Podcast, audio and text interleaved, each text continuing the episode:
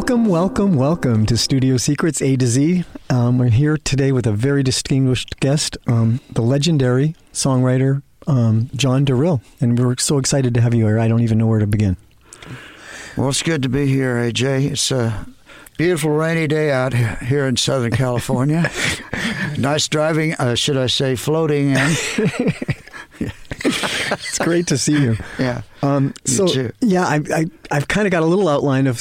There's so many topics. I you know we I wanted to start off with like how you you know growing up you know in, in Oklahoma and how you you got into music and tell us a little bit about your early days. Yeah, the uh, uh, it's interesting in in a lot of ways. You know, early on, uh, uh, I was uh, loved uh, Fats Domino and was taking piano lessons, and of course, I was uh, more interested in Elvis and Fats Domino, and then uh, Mozart and Chopin.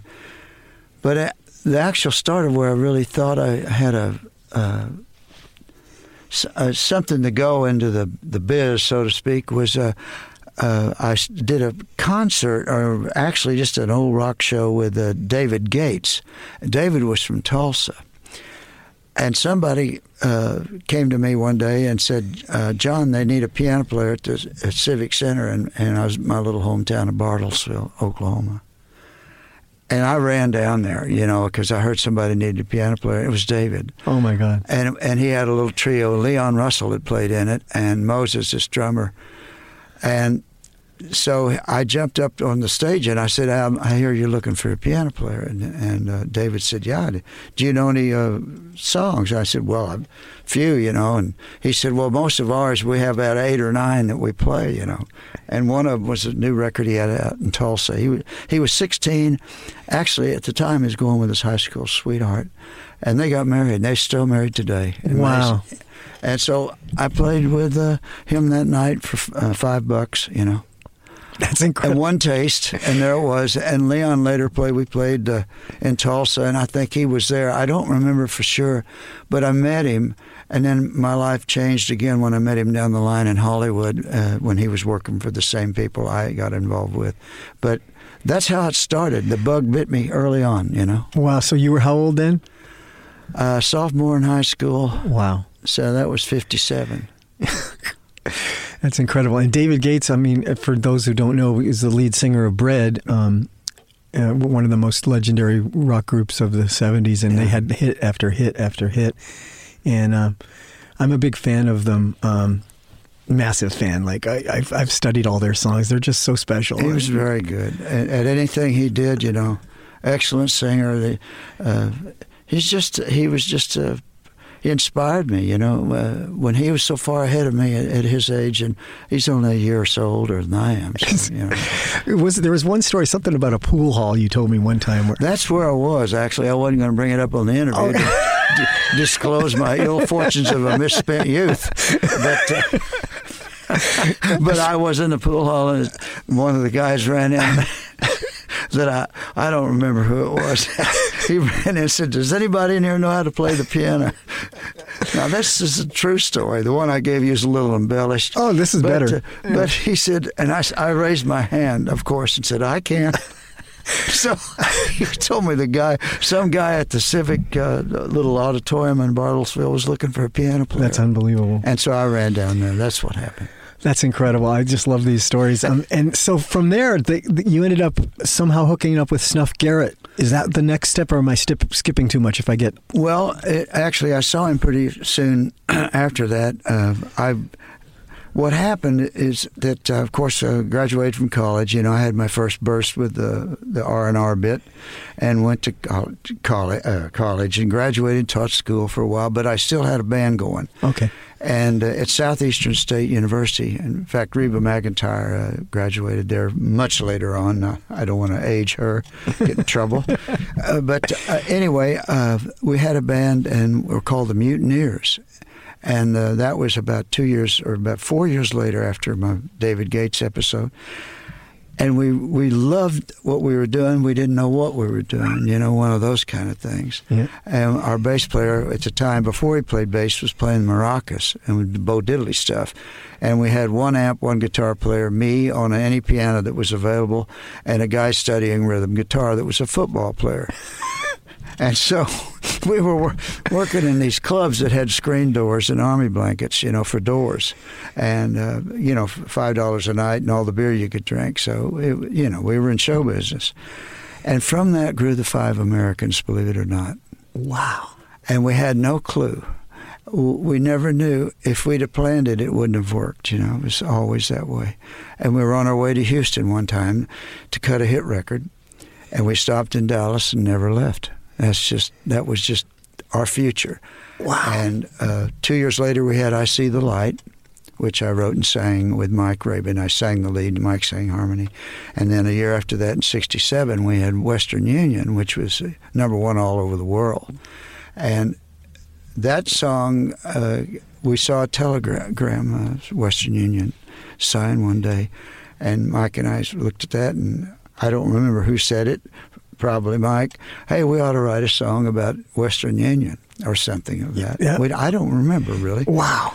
And we did, and we had the da, da, da, da, da, da, da, bit going. And how did that start? I think you had mentioned that it was a broken organ made a funny sound or yeah, something. that had a Vox organ that uh, uh, Mike Smith of the Dave Clark Five had showed me his, and he actually ordered one f- from London, sent to McKinney Music in Dallas, where we were based. And uh, Mike, what a sweet man! You know, he, I, we were doing a show with him. We opened up for them, and. Uh, and Dave Clark Five, and I think B.J. Thomas, and different people that were in that area at the time, you know. Incredible. And yeah, and it, we fell into everything. We planning, no, but uh, that organ must have been a pretty huge purchase in those days. yeah, the you know the black keys and the white tops. I was real cool. Oh, know. my gosh, AJ, I was. Yeah. uh, you know That's on- the coolest. You, oh. Were you a little bit mod? Do they call Oh, it? hey, you know, what can I say? I love that era. Um, I think we should take a, a short little break here and play uh, Western Union. I think people really need to hear it after that great story.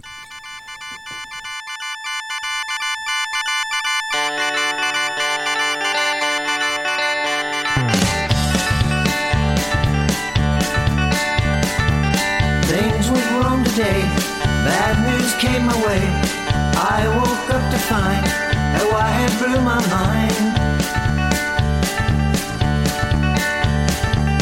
Western Union man, bad news in his hand, knocking at my door, selling me the score.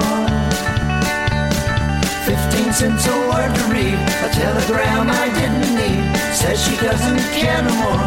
Think I'll throw it on the floor.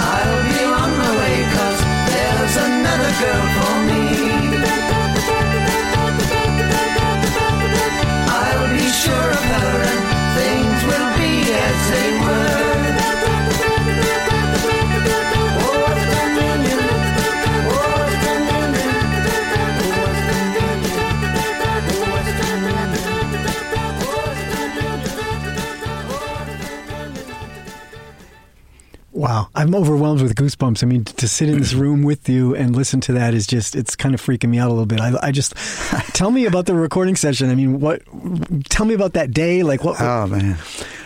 Well, uh, believe it or not, the guy producing that, uh, Dale Hawkins, produced it.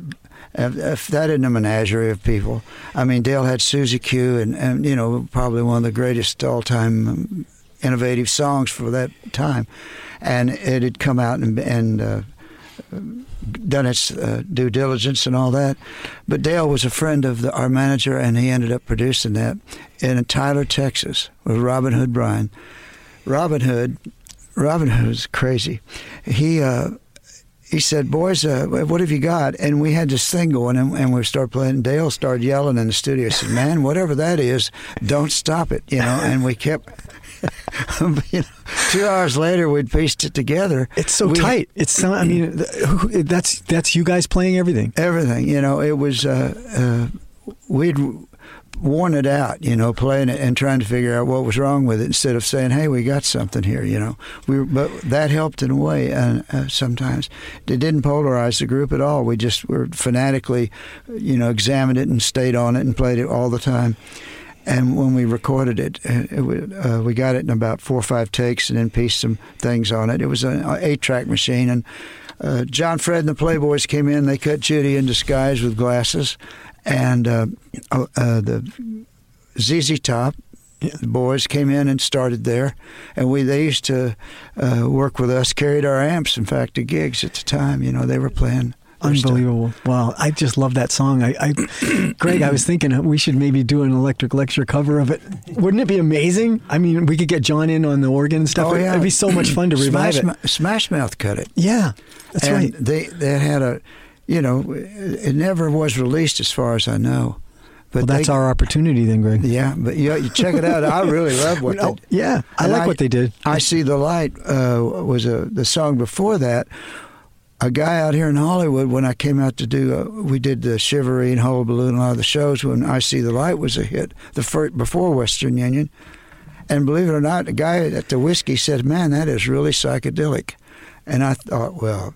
I'm ready to fight. I didn't even know what the word meant. I thought, so I was ready. To, I was ready to go to war with it. We had no clue. Psychedelic. We're from Dallas, man. We're wearing shark skin suits, not beads and, and jeans. Yeah, know. that's It's incredible. Funny. Wow, that's just mind blowing. You know, um, the yeah, just I, I'm speechless. Oh, hey Jay, you know, it, it, we were a lot of groups like us in those days because of the '60s being so impulsively driven to just pull it all out of you. You know, ever, it, was a heaven for the songwriters. it's so inspiring because Yeah. like you guys are playing together and it's just it's got this incredible energy and feel and there's no grid or click track and it just it's just magical like tell me about the high falsetto voices is that you or is that That's me, Mike, and Norman. Norman was the football player that learned how to play rhythm by Okay. reading a book all right on how to play the guitar. I think him. by the Ventures, a group I would join later. I mean, this is all connected. Wow. Everything in my life was connected by mistakes. yeah no plan. you fall in a hole to reach for the sky. You know that was me. that's a great line have you used that in a song No, but it works. We, we're writing this down Yeah. I'll give it to Greg. We're, we're getting it. like multi-platinum advice here without even trying Oh, hey, it's good to be here with you. You've Man. been a, you've been an inspiration to me. Both you and Greg Anson have uh, believed in what I'm, you know, my new stuff that'll be coming up later. oh yeah we'll be going through that too Yeah, but I, you know, you guys have, uh, uh, you know, stood with me. Well, I we're, we're just thrilled and honored to get this story out to the world. I mean, not enough people have heard it. So let's go on from Western Union. what what happened after that? What was it like hearing that on the radio for the first time? Well, we just, I remember Mike had a 64 white Chevy Impala, and we pulled off the side of the, some freeway when we heard it, and the doors flew open, and we cranked it up, and we're dancing around the car, you know. Bunch of long haired idiots having a ball. Man, Yeah. Hollywood pays big money for scenes like that. That's incredible. It's what happened. I you know. And and uh, Mike said, "Well," he said, "We're on our way now, boys." And I said, "Yeah, it looks like it." So uh, we'd already had a hit, but nothing like that one. I mean, that Number one. radio sound. Yeah, it was number one everywhere. It was like uh, number one. I th- it wasn't number one in Billboard, but Cashbox it was the one I believe, and Record World. Those were you know older. Unbelievable. And did you guys do any like like shows to promote the song? Like what was it? Uh, Dick Clark stuff like that. Was that going on then? Oh yeah, we did uh, where the action is about six times with with uh, Dick Clark and uh, Paul Revere and the Raiders, and uh, we did uh, the show out here where the uh, the Dick Clark Saturday show, which was the big one. We did that three or four times. Uh, Dick became I became really close with him, and. Over the years, but he he really he really kicked it in the pants, you know, with us. Wow, that's amazing. And he liked us, you know. That's what counted. So everything changed. Suddenly, there's girls everywhere. There's booze. There's parties. There's te- you know, Oh, a few cocktails here and there. you know, mean, maybe a short one. a long tall Sally and a short cocktail. Here we go. you know, it was. Uh, It's just fascinating, you know. Um, I remember I was talking to Peter Asher one time at the um, the Composers Breakfast Club, and he sat across the table from us. This is before they had the big thing, and Yeah. he was telling us story after story. And he he he had that teen hit, uh, "World Without Love." oh, that was a great when he was, when, you know, and that was he wrote that with Paul McCartney, Uh-huh. the bridge. But anyway, he said, "Getting chased by millions of lovely girls, I highly recommend it." there could be worse medicine in this world. but That's what comes to mind. I mean, I have to ask, you know, because Well, it's like that's rock and roll. You know, it was. That's We- studio secrets A to Z. I mean, we're here to give give up some secrets. uh, we, well, you know, we were Not too we- many, but so- well, on a nameless pattern here. Uh, there was uh, we toured with the Stones when they came through the Midwest. uh, Oh, my gosh. And you know, I don't know the situation how it occurred uh, prior before the uh, action occurred, Yeah. but we were in Houston, and uh, the Stones manager at the time, I wasn't who was? I forget the guy, one of them. He came into our room in Houston. He said, "Boys, uh, we're gonna."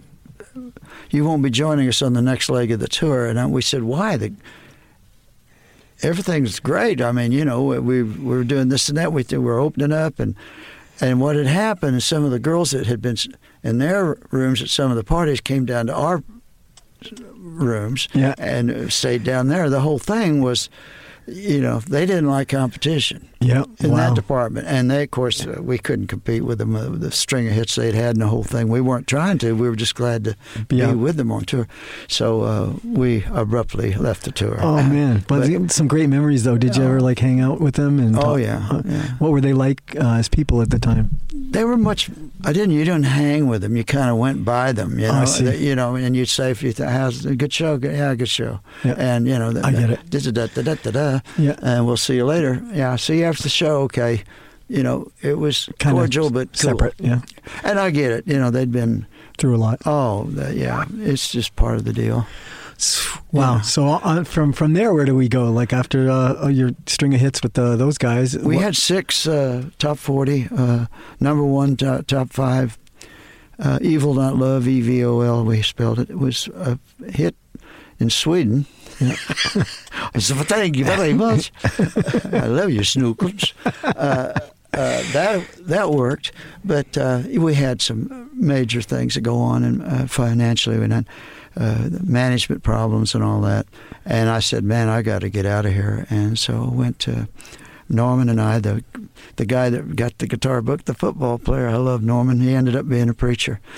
It's crazy stories. It's a movie, actually Oh, it really is. you know the five Americans go to Hollywood, but it's it's I I remember Norman. He was a great guy. Mike Rabon. They're all gone but me now. Oh wow.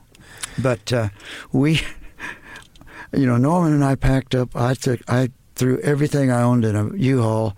And got my old Oldsmobile uh, 442, 68, brand new, and I just bought it. Threw everything, got it, and drove out to Hollywood with nothing Wow, the American dream. and Amazing. stayed in Griffith Park uh, till the cops ran me out uh, with my in my U-Haul. I was sleeping. That's incredible. So Yeah. you go from a number one hit on the radio to sleeping in a U-Haul. I mean, that's the it music was. uh, business. yeah, it was. You know, I, I should have at least uh, planned it a little bit, but I. It was one of those things you do in life. And uh, a friend I'd done some shows with Bobby V. Bobby was a great singer, Rubber Ball and back, Come Bouncing Back. I was, had a bunch of hits, several number ones. He was produced by Snuff Garrett.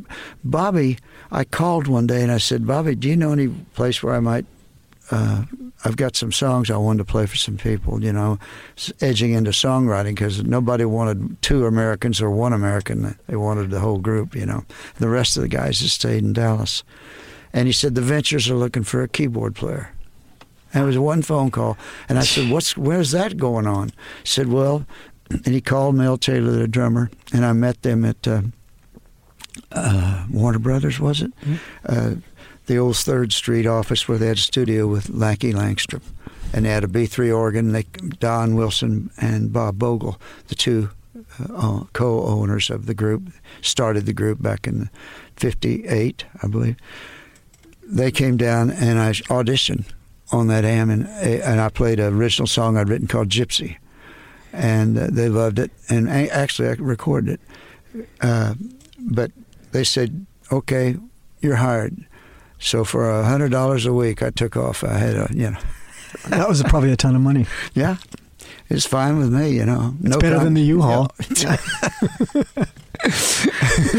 so we uh, they just recorded a Y50. It, and we recorded another version for Japan, which I did some of the effects that were similar to the Yeah. the mainstream Venture song. And Mort Stevens at CBS had cut the original television thing, Hawaii Five O. The record version we had went back and forth with the show and ended up being number three, and the show was number one. Wow, that was a huge thing. And you know, because Bobby, I call Bobby V. I That's- was I mean, one phone call changes your life. Yeah, it does. I, I had a lot of those. Yeah. You know, uh, So- marriage proposals. No, Yeah. I won't do this. Let's don't go So you ended up in the Ventures, and then that's how you ended up in the Rock and Roll Hall of Fame. But that's skipping way too many years. So let's go into like some of the stuff that happened with the Ventures that was exciting for we you. started writing immediately. They wanted to write some original songs for Japan, and uh, I wrote with Jerry McGee. The original, the Nokie had left the group for a while. Most for the rest, basically, for that was about it. Nokie Edwards, Jerry McGee uh, just finished uh, *Stars Born* with Chris and uh, Barbra Streisand, and uh, he was getting some notoriety as a lead player from Louisiana, from Eunice, a little town. Jerry was with him, and so we recorded an, uh, some other things, but we wrote a song called Stranger in Midosuji. That song is still active today. Wow. 200 licenses. And it's unbelievable the, the amount of people in Japan. That's their biggest market for the ventures anyway. The only one really, compared to the American market, it's which is somewhat, but Japan is huge. And Stranger in Midosuji, uh, it's probably I don't know millions of units and licensing and all the guys that own the publishing and all that. Yeah. You know, I was a fifth writer and still made really good money on it. Wow, But, uh, fantastic. So that led to Snuff Garrett. Did Snuff Garrett is in the same circle? Is that how that happened?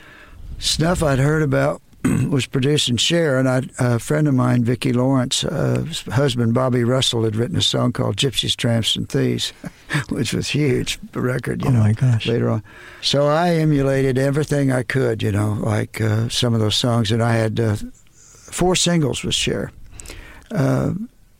"Dark Lady" was the one. Wow. And when I wrote that, I was with the still with the Ventures, and it was in '71. The latter part, we were on tour in Tokyo and Osaka. And Snuff Garrett, their producer, I'd played it for him on the piano, and he told me that very day I played it. He said, "JD," he said, "that's a number one song." he said, "There's something bothering me about the ending," and I said, "Well." Let me know. You know, I'm heading out on tour, but I was so excited that he uh, was into the song.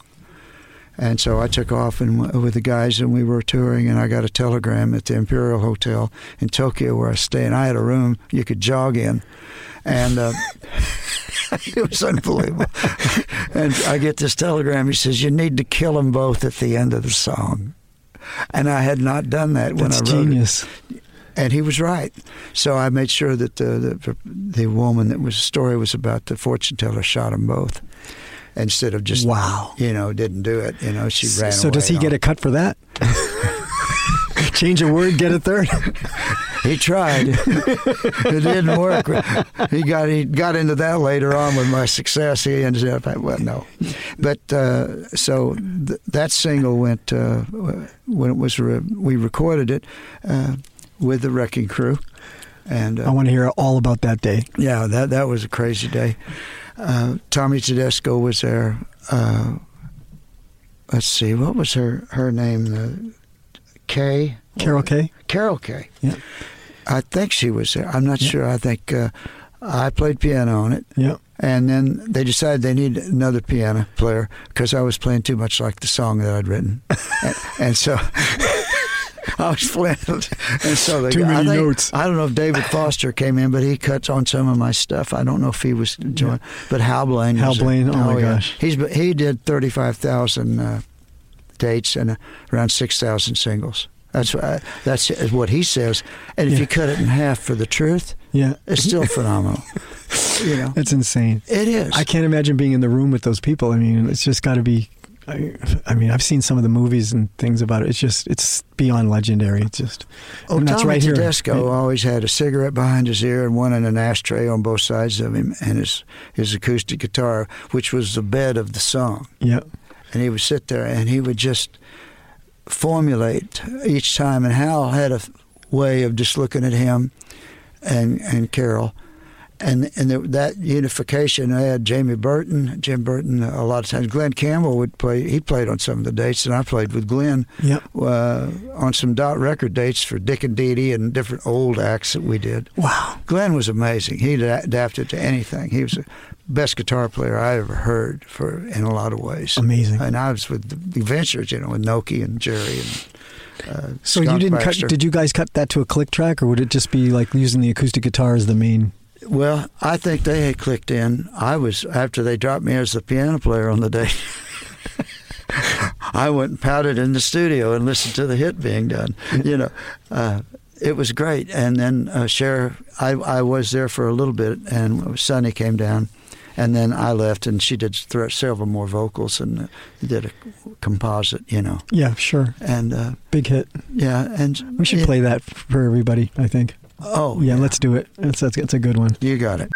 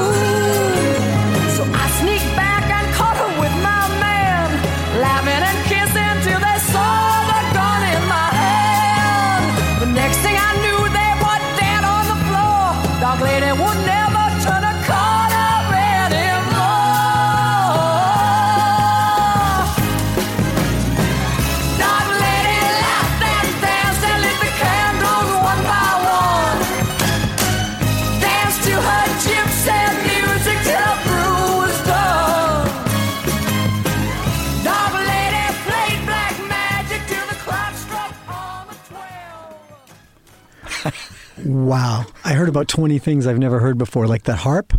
And that was amazing. Yeah, that she was. Um, she played the L.A. Symphony. I can't remember. I mean, jeez. I mean, amazing player. that's a study in like what a hit song is in, in any era. I mean, it is so loaded with hooks. Everything from the floor tom hit is a hook. And I the mean, bass, I think Joe Chimay or uh, I forget who played bass, but dome, dome, dome. It was like so simple, and Hal Blaine played off of it, and it was like it. It was the root of everything. If it moved too much, it wouldn't have worked. It's just incredible. I'm just, I mean, the string section, was that done on a different day or? No, Jimmy Getzoff was there with his uh, twelve people, and uh, we they did it all at once. Oh my goodness. It was only two or three takes. Those guys, you know, they were paid to be Yeah. uh, quick. Efficient, yeah. You know, Who I did the chart for the strings? Uh, uh, Al Capps. Okay. And it was, you know, it was one of those things that I love dissecting these things. It's just such a thrill to be here with you. I can't even get over it. I'm just, it's kind of, kind of, yeah, just, Well, it's overwhelming, AJ. man. Well, we've known Yeah. each other for, I know. uh, but, but uh, you know, uh, it's. I don't think about it, and then I get to talking about it, It's different. and you know, yeah. I've I've been blessed to live a long time uh, with uh, a lot of different um, motions and music, and around different people, and I still love it like the day I first discovered it. it's part of you. It's what you do. It's like you can't, Yeah. you can't change it. It's just what, what it is, you know? It's like, Yeah, Um, the Cher thing was great, you know. And Snuff Garrett, Snuffy taught me a lot. You know, he taught me that that that, that you have, if you want to be a writer, you got to write every day. Wow. He's a producer, Yeah. and uh, he did that. You know, we did a lot of movies at Eastwood and different people. And you do even to this day. I, every time I go over to your place, you play me two or three new songs. I mean, you just are so prolific. And I tell people a little bit about your background in in English language, which I think is really an important part of this whole thing. That you had the, the that kind of capacity in the English to, to in this. English, yeah, that was my major in uh, college. As far as uh, uh, English, and I loved English literature as I love today. You know, and got some things going on with some of the English poets, American poets, and uh, people, and musically. But the English, uh, you know, it's like anything else. I didn't. Uh, I ended up teaching it for a year, high school, and after teaching it, I knew I didn't want to be a teacher. I, I love the English language, but it's uh, t- today it's kind of a rare thing, you know. It's just the level of like when you get inside those lyrics, the how they're constructed from an English language sense is one of the things I think kind of missing in a lot of music today. I don't want to sound like the old get off my lawn Yeah, dude, right. but but still, I mean that the the level of craft were from people like you and Carole King and that era of the Brill songwriters and their things were really really well crafted from the English language point of view, which I think is really- Yeah. really, kind of a lost art in some respects.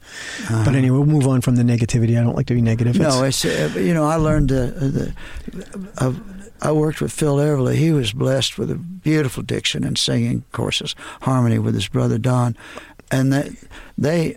Phil always said, if you're going to speak the language, speak it properly. And of course, he slanged it out with a lot of the songs, but he wasn't that way. And you know, for records, bye bye, you know, wake up little Susie and all that stuff. He he said, you know, you have to you have to enunciate, pronounce, and, and Sure. make sure. The people, that's the Yeah. story. That's what people are going to connect with. A lot of people, like some Right. people don't listen to lyrics, and the other people, that's all they listen to. So, Yeah. but it's it's important. So that dovetailed into more stuff with um, snuff. So, like you got into the Hollywood thing. Tell us a little bit about how the movies and all that came about. Well, that just was a natural progression for him. he, after the Cher thing, and she went on and, uh, you know, she went to Vegas, did a show, and studied acting, and kind of moved in a different direction. And Snuff was doing some other artists, and uh, uh, we did uh, Jimmy Darren. I don't think you ever knew I wrote uh, "Sleeping in a Bed of Lies" for him, and. Uh, Oh, there's some uh, Brenda Lee. We worked. We I wrote for her uh, Oklahoma Superstar and a bunch of songs in those days. And uh, what was Tanya Tucker? We did uh, Wow. some stuff with her, and uh, a lot of old country cowboys, you know. Uh, but uh, Snuff had a dream about uh, uh, working with Roy Rogers and all the old timers, and and doing westerns. And he bought entire the catalog of Republic uh, Western Pictures. You know, he bought all those movies, and uh, we ended. I was writing some of the stuff for that, but it wasn't much until he one day decided he wanted to form a record company with Clint Eastwood. And I said, "What do you mean? What do you What are you talking about?" And he said, "I've got some ideas." And we ended up doing a, a, a movie called Bronco Billy, and it was uh, the first one we did with Clint. Wow. And and he formed this record company. Uh, what was the name of that? Oh well, I'll think of it later. But anyway, uh, he said, "JD, I need, I want a song for Merle Haggard." And so, you know, just thinking about that prompted me to go into a, a, a song called The Losers Club. And it didn't work out because the wrong title. But finally, one day I came up with this thing, and, and Snuff said, Why don't you call it the Misery and Gin? And I said, Oh, I couldn't call it that. I like the Losers Club, and we had an argument about it. Wow. And so finally I caved in. I said, okay. And so uh, we did. And Merle came to town one time uh, for a show, and Snuff picked him up at the airport and took him out to his little ranch out there in Bell Canyon. He had a beautiful little hacienda ranch where he kept his artwork and horses and wine cellar and all that bit. And so Merle heard my song. It was just me on the piano, and Merle said, "That's I want to cut it." Well, it was in a picture too, you know. Wow. But anyway, that's how it got in Misery and Gin. And, I love uh, that song. We got to listen to that one too. I'm, Yeah, it was it was my favorite country song I ever. Ever It's unbelievable. Yeah.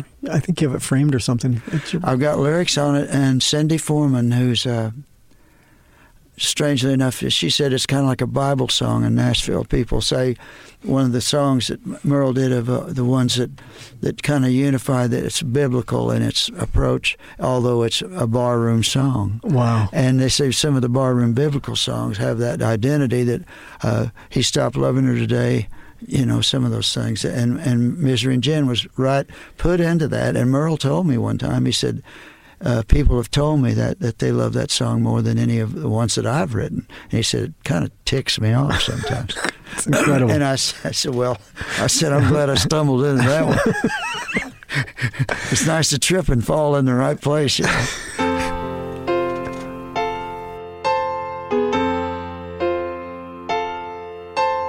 Memories and drinks don't mix too well. Jukebox records don't play those wedding bells.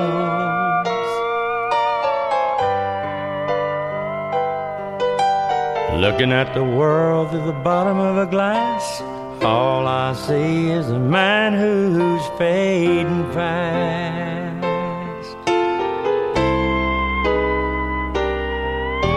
Tonight I need that woman again. What I'd give for my baby to just walk in.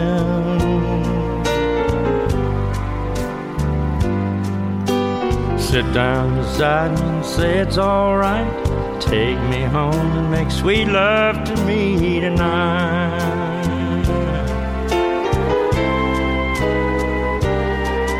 But here I am again, mixing misery and gin, sitting with all my friends and, and talking to myself. I look like I'm having a good time, but any fool can tell that this honky tonk heaven really makes you feel like hell.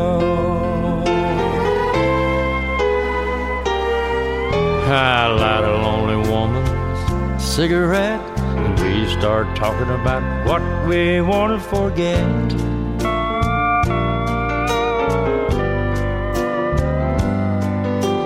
Her life story and mine are the same. We both lost someone and only have ourselves to blame.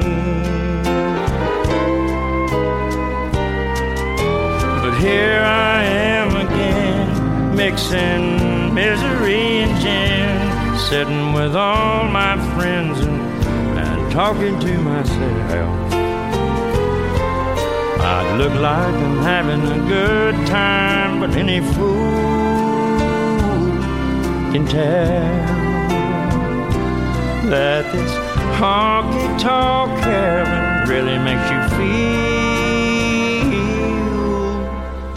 like hell.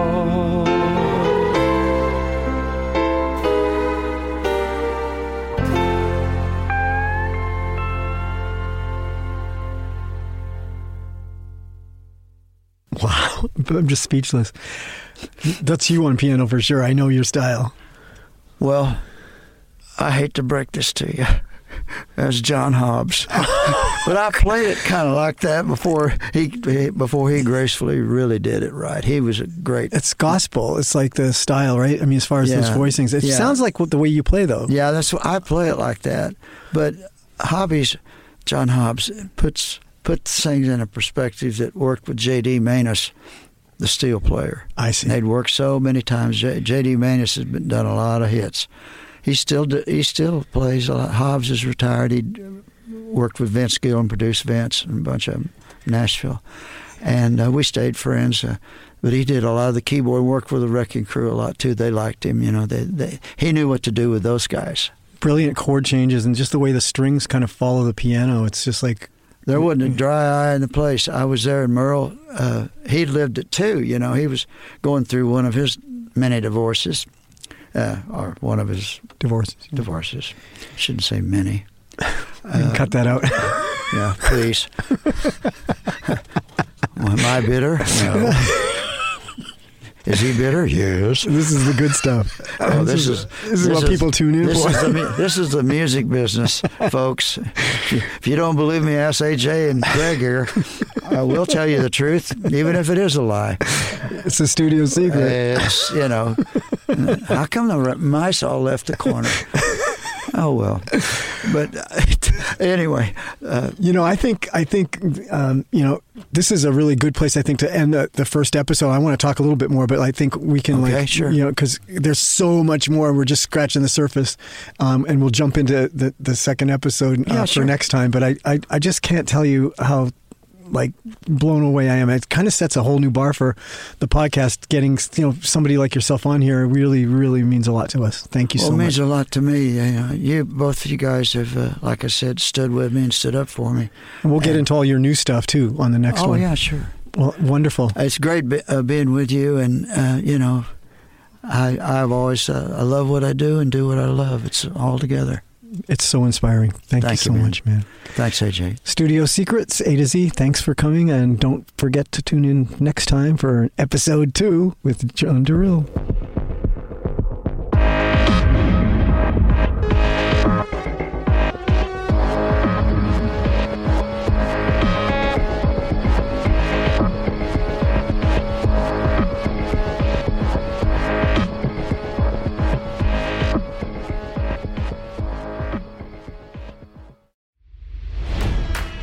It's NFL draft season, and that means it's time to start thinking about fantasy football.